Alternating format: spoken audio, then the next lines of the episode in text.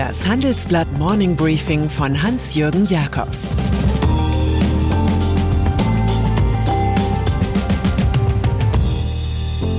Guten Morgen allerseits. Heute ist Freitag, der 15. Mai. Und das sind heute unsere Themen.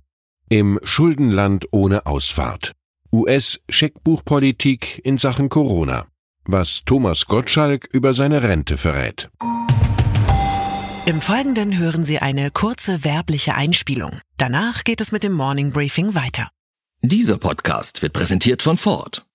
Die neuen Finanzierungsangebote von Ford bieten Privat- und Gewerbekunden die Möglichkeit, sorgenfrei durchzustarten. Wer ein Fahrzeug kauft, zahlt seine Raten später. Das Angebot gilt für alle verfügbaren Neuwagen, außer Ford Mustang, bei teilnehmenden Ford-Partnern. Mehr unter Ford.de. Wem wird nicht in diesen Tagen leicht schwindlig beim Blick auf die Staatsfinanzen? Wer spürt nicht die Nervosität des Bundesfinanzministers, wenn jetzt klar wird, dass die Steuereinnahmen 2020 um 98 Milliarden Euro sinken?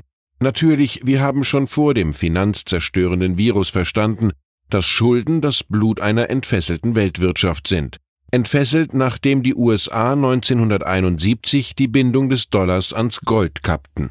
Das Bretton Woods-System begrenzter Wechselkurse und der Kreditversorgung durch den 1945 gegründeten Internationalen Währungsfonds sank dahin. Verbindlichkeiten bauten sich auf, aber dass nun die Staatsverschuldung der Industrienationen von 90 auf 122 Prozentpunkte springt, ist auch für hartgesottene Kreditjunkies ein Schock. Denn irgendwie gilt ja schon, wer sich in Schulden steckt, gibt anderen ein Recht über seine Freiheit. Benjamin Franklin. Die Schulden des einen sind der Reichtum des anderen, solange der andere zahlen kann. Das ist das Risiko der Defizitwirtschaft, die nach jeder Krise mit innerer Logik immer noch größer geworden ist und die jede Notenbank zum zinsfreien Generalversorger einer Ökonomie macht, in der auch Zombie-Unternehmen leben dürfen. Deutschland wird es vielleicht sogar gelingen, nach 2023 die staatlichen Pandemiekosten von 1,9 Billionen Euro wieder zurückzuführen. Aber was ist mit angeschlagenen Staaten wie Italien oder Spanien? Pandemien sind wie Naturkatastrophen oder Kriege Schuldenbeschleuniger. Das Virus geht, die Tilgung bleibt. Retten wir uns zu Tode. Das ist der Titel unseres großen Wochenendreports, in dem wir das Dilemma aufdröseln. Da ist die eine Denkschule mit Ex-IWF-Ökonom Olivier Blanchard als Vordenker, wonach Industriestaaten sich um Verbindlichkeiten nicht mehr kümmern müssten, da ja kaum mehr Zinsen fällig sind, sinke der Schuldenstand im Verhältnis zur Wirtschaft automatisch. Die andere Denkschule mit Harvard-Ökonom Kenneth Rogoff an der Spitze weiß, dass historisch meist Überschuldung zu Finanzkrisen geführt hat und dass Zinsen auch wieder steigen können. Das mache Sparen und intelligentes Schuldenmanagement nötig. Es zeigt sich, deutsche Ökonomen sind aktuell, notgedrungen, auf Blanchards Kurs der Sorglosökonomie. Derzeit von ausgeglichenen Haushalten zu reden, das ist, als suche man wie bei Alice im Wunderland nach dem sprechenden weißen Kaninchen. Rogoff? Später vielleicht. Die Pandemie bringt im Übrigen eine neue soziale Frage hervor. Reiche werden reicher, Arme ärmer. IWF-Chefin Kristalina Georgieva schildert uns, was ihr Institut beim Blick auf vergangene Epidemien SARS, MERS, Ebola, Zika herausgefunden hat und zwar, dass danach die Ungleichheit zunahm. Die Arbeitslosigkeit unter Geringqualifizierten stieg im Schnitt um fünf Prozent. In dieser schweren Krise können wir es uns nicht leisten, blind für diese Risiken zu sein, sagt die Bulgarin.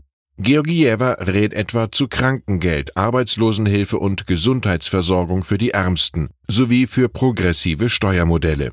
Ihre Conclusio Europa mit seiner Tradition der sozialen Marktwirtschaft sei ein Vorbild.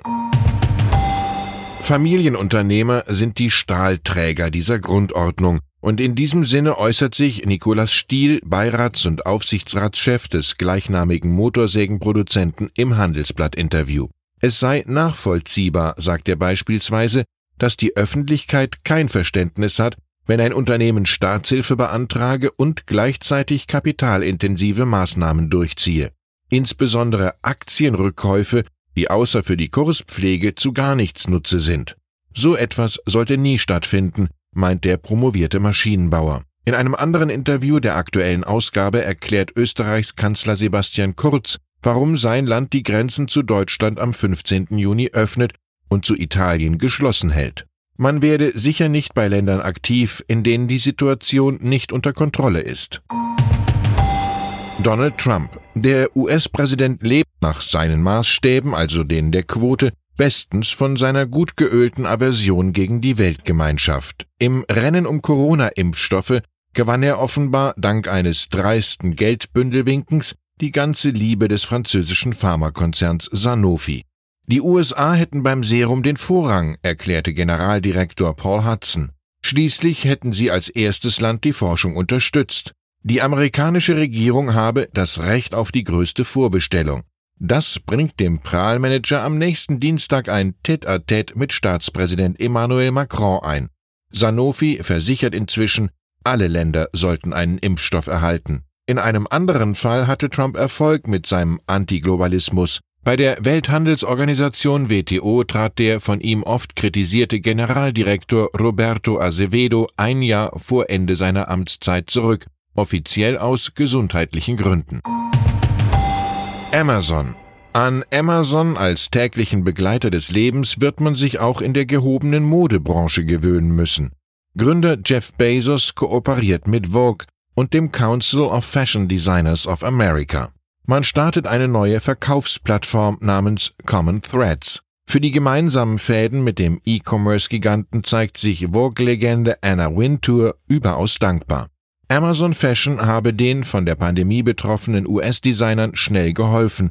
20 Top-Marken werden jetzt in Bezos Reich promoted, welches zudem eine halbe Million Dollar spendet und sich nun einen Hauch Luxus gönnt.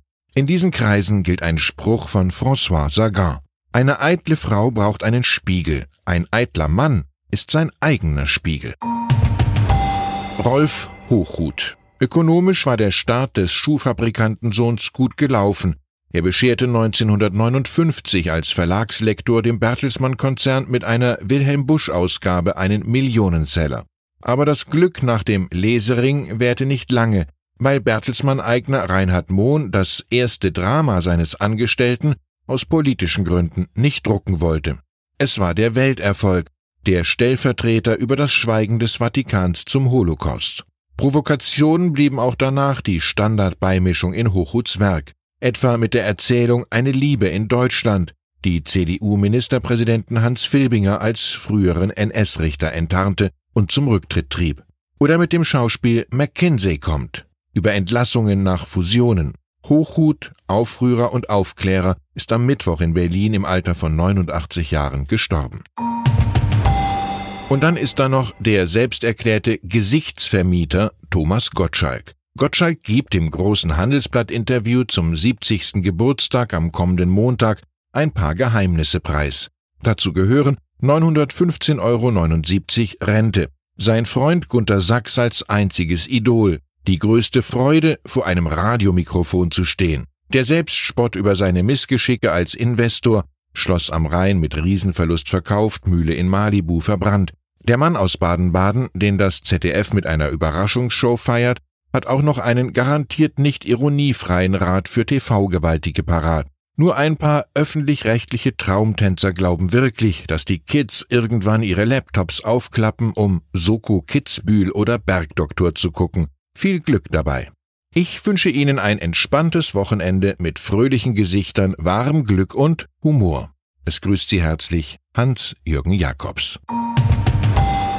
Hören Sie nun noch unsere Highlights der Woche. Die Zahl der Woche ist 91. Nach 91 Tagen sollen am 15.06. die Kontrollen an den deutschen Grenzen zu Österreich, Frankreich und der Schweiz eingestellt werden. Unsere Persönlichkeit der Woche ist Andreas Fiebig. Der Deutsche führt den Duft- und Aromakonzern IFF in New York bislang halbwegs unbeschadet durch die Krise. Seine China-Erfahrung hilft. Und das Zitat der Woche kommt von Margarete Vestager. Vizepräsidentin der EU-Kommission. Das wird für niemanden von uns ein normaler Sommer, aber wenn wir alle zusammenarbeiten und alle unseren Teil dazu beitragen, dann werden wir nicht den ganzen Sommer zu Hause verharren müssen. Und dann wird es auch kein vollständig verlorener Sommer für die europäische Tourismusindustrie werden.